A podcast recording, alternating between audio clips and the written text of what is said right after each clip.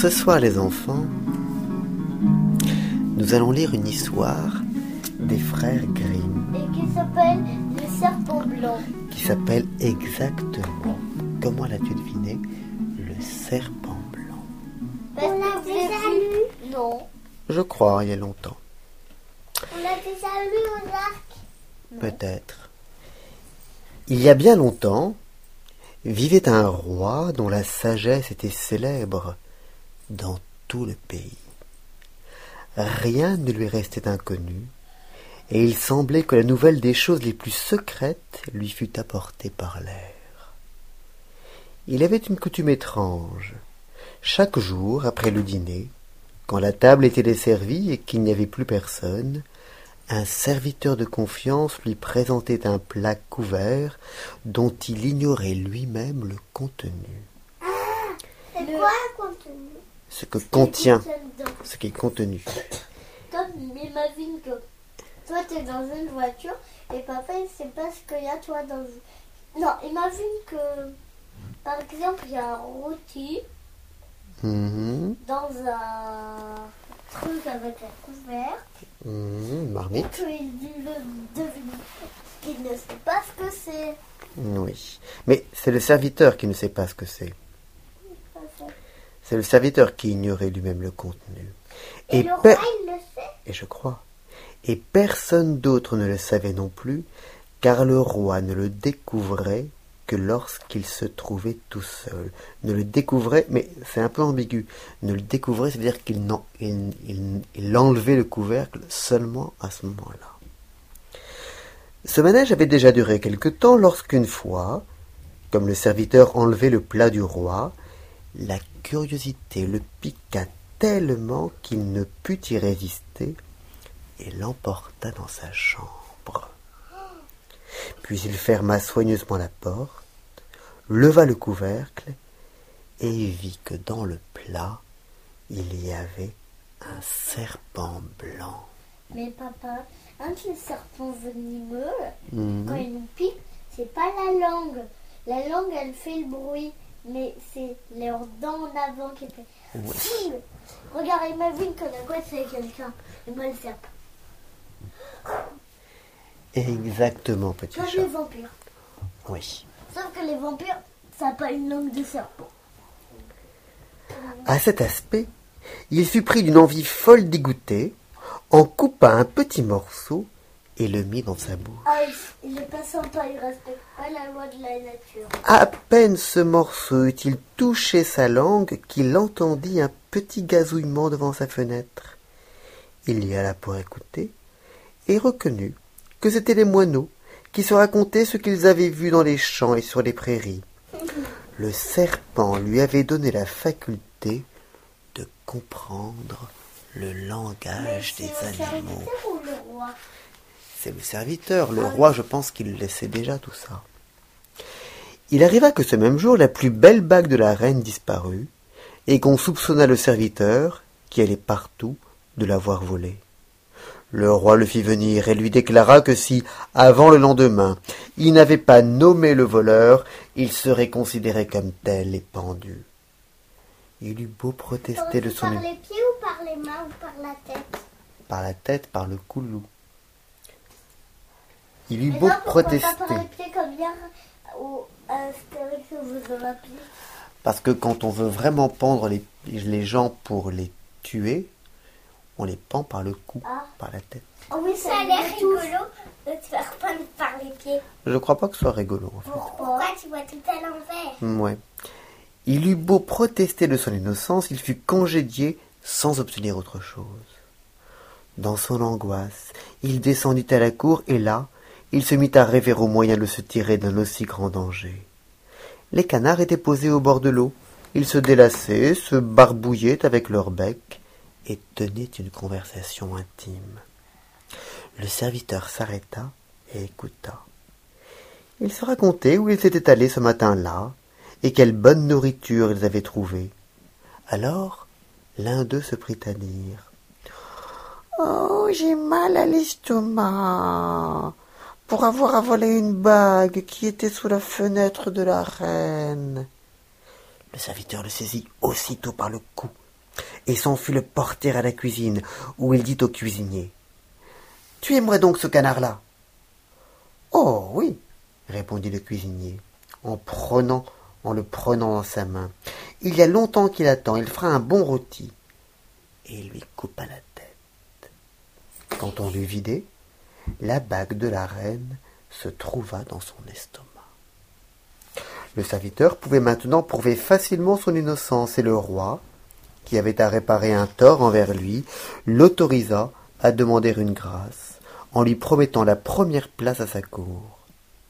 Mais il refusa tout, et ne demanda qu'un cheval et de l'argent pour voyager, car il avait envie de voir le monde pendant quelque temps. Il se mit donc en route, et un jour, il arriva au bord d'un étang où il remarqua trois poissons qui s'étaient pris dans les roseaux. Comme il comprenait le langage des animaux, il les entendit se plaindre de ce qu'ils allaient mourir misérablement. Il eut pitié d'eux, descendit de cheval et remit les trois prisonniers à l'eau. Ceux-ci se trémoussèrent de joie et dirent à leur sauveur Nous y penserons et nous t'en récompenserons un jour. Il continua son chemin et quelque temps après, il lui sembla entendre une voix à ses pieds dans le sable. Il écouta. Or, c'était le roi d'une tribu de fourmis qui se plaignait ainsi. Si les hommes voulaient seulement rester loin de nous avec leurs animaux massifs, ce maladroit de cheval me tue sans pitié mes gens avec ses fers. Alors, le serviteur se détourna un peu vers la gauche, et le roi des fourmis s'écria J'y songerai, et nous te récompenserons un jour. Il a tué cheval? Mais non, il l'a détourné pour qu'il n'écrase plus les fourmis. Ça veut dire quoi détourner? Il l'a fait changer un peu de direction. A poissons? Petite fille. Oui, il a délivré les poissons. Cependant, le sentier qu'avait pris notre voyageur le conduisit à une forêt où il vit des corbeaux qui jetaient leurs enfants hors du nid. Allez-vous-en, disait-il, mange tout que vous êtes, nous ne pouvons plus vous nourrir, vous voilà assez grand pour vous nourrir désormais vous-même. Ça, il paraît que c'est la réputation peut-être des corbeaux. Les corbeaux, souvent dans les histoires, ont très mauvaise réputation. Ouais. bah oui. Le pauvre petit était sur la terre froide, voltant et battant des ailes, et ils s'écrièrent Oh, malheureux que nous sommes, nous devons chercher nous-mêmes notre pâture, et nous ne pouvons encore voler. Il ne nous reste qu'à mourir de faim. Le bon voyageur descendit alors de son cheval, le tua avec son épée, Tu as son cheval là. oui, et le laissa comme nourriture au jeune corbeau. Il sautillait, mangeait et disait Nous n'oublierons pas ce festin et nous t'en récompenserons un jour. C'est gentil pour les corbeaux, mais c'est quand même pas très gentil pour son cheval, hein, Eh ben oui. moi je trouve. Moi aussi. Il fallait maintenant. Oui, c'est vrai, c'était des bébés corbeaux. Il fallait maintenant C'était des corbillons. des corbillards. Des corbillards. Non, c'est Corbilla, je crois. Il fallait maintenant continuer le voyage à pied. Et, après avoir marché bien longtemps, notre homme arriva dans une riche cité. Il y avait un grand bruit et une grande foule par les rues, et un héros à cheval Ah, je faisait, crois qu'il doit faire des épreuves. faisait savoir au peuple que la fille du roi cherchait un époux, que celui qui voudrait la demander devrait accomplir un travail difficile et, s'il échouait, y perdre la vie. Ah oui, et les petits animaux, ils l'aident. Bah oui. Ça ressemble à quoi ça? Il y a une autre histoire, Avec des... Mais avec les mêmes animaux. non Où quelqu'un doit, euh, doit remplir des épreuves pour épouser la reine, pour épouser la fille du roi. Euh, ça, je me rappelle Oui. Beaucoup l'avaient déjà essayé et avaient en vain joué leur existence. Le jeune homme, voyant l'éclatante beauté de la princesse, oublia tout péril, alla saluer le roi et s'annonça comme prétendant.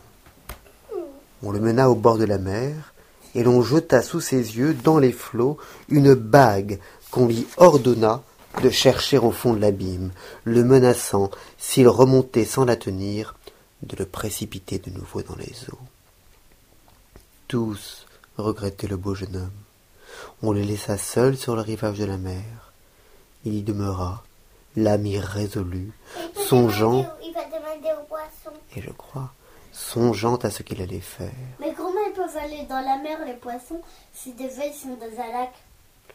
Mais c'est pas dans un lac, c'est près de la mer. C'est pas les mêmes plutôt. Tout à coup, non, c'est une bonne réflexion que tu fais. Je sais pas comment ils ont fait. Tout à coup, Peut-être qu'ils ont des petites jambes. ou bien il devait, il devait avoir une rivière entre le lac et, le- et la mer.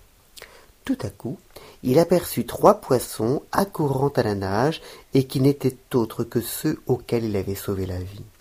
Celui du milieu avait au bec une coquille qu'il mit sur le rivage au pied du jeune homme. Et lorsque celui-ci la prit et l'ouvrit, il y trouva la bague d'or. Rempli de joie, il s'en fut chez le roi, s'attendant à recevoir de lui la récompense gagnée. Mais la fière princesse, apprenant qu'il n'était pas de la même noblesse qu'elle, le refusa. Et quoi une noblesse?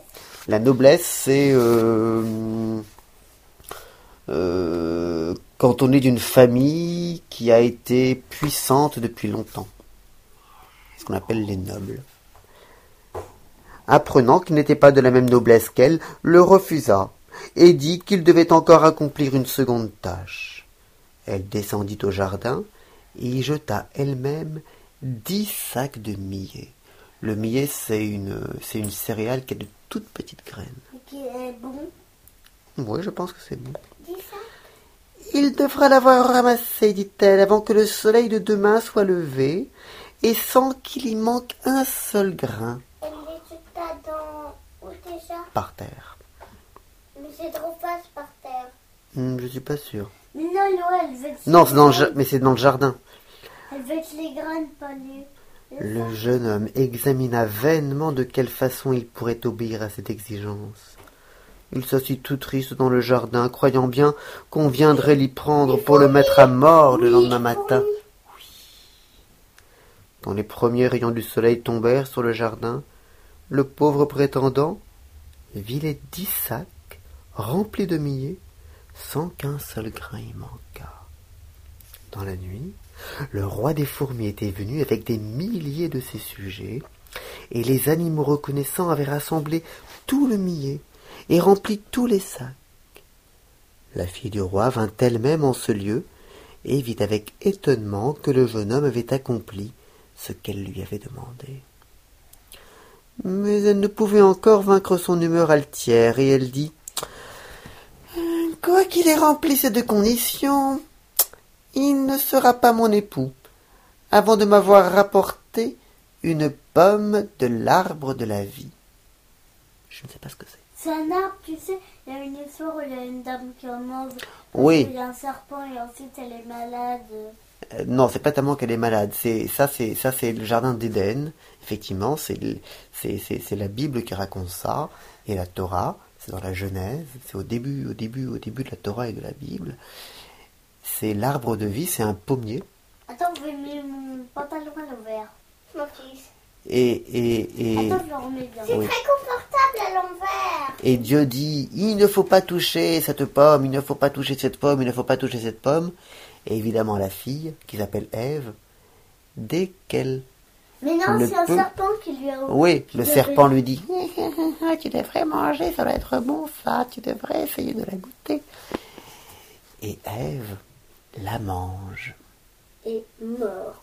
Mais non, elle meurt pas du tout.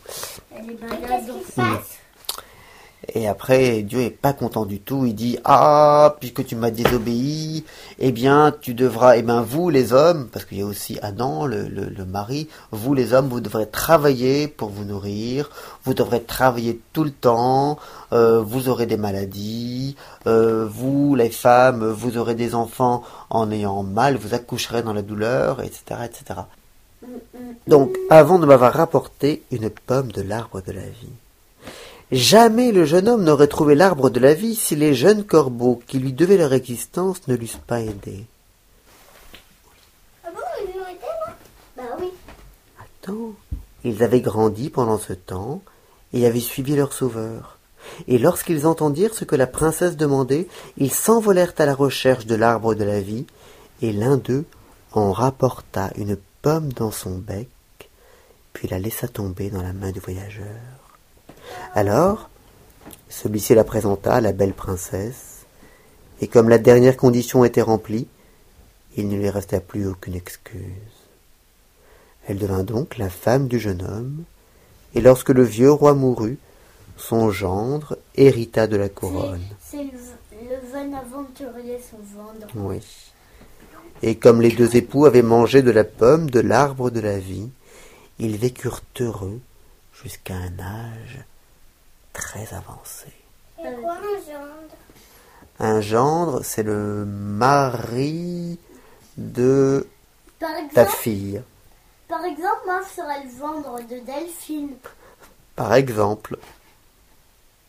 le, le- Mais t'es pas mon Delphine? Mais non. Mais qui c'est la fille de Delphine? Et ben voilà. Si le Mistigris épousait Mila, il serait le gendre de la maman de Mila. Et Mais si, là n'est pas la question, c'est la fin de l'histoire. et si l'on aurait épouse Antoine, Hmm bah, Antoine serait le gendre de papa, de maman. Et de moi. Ouais.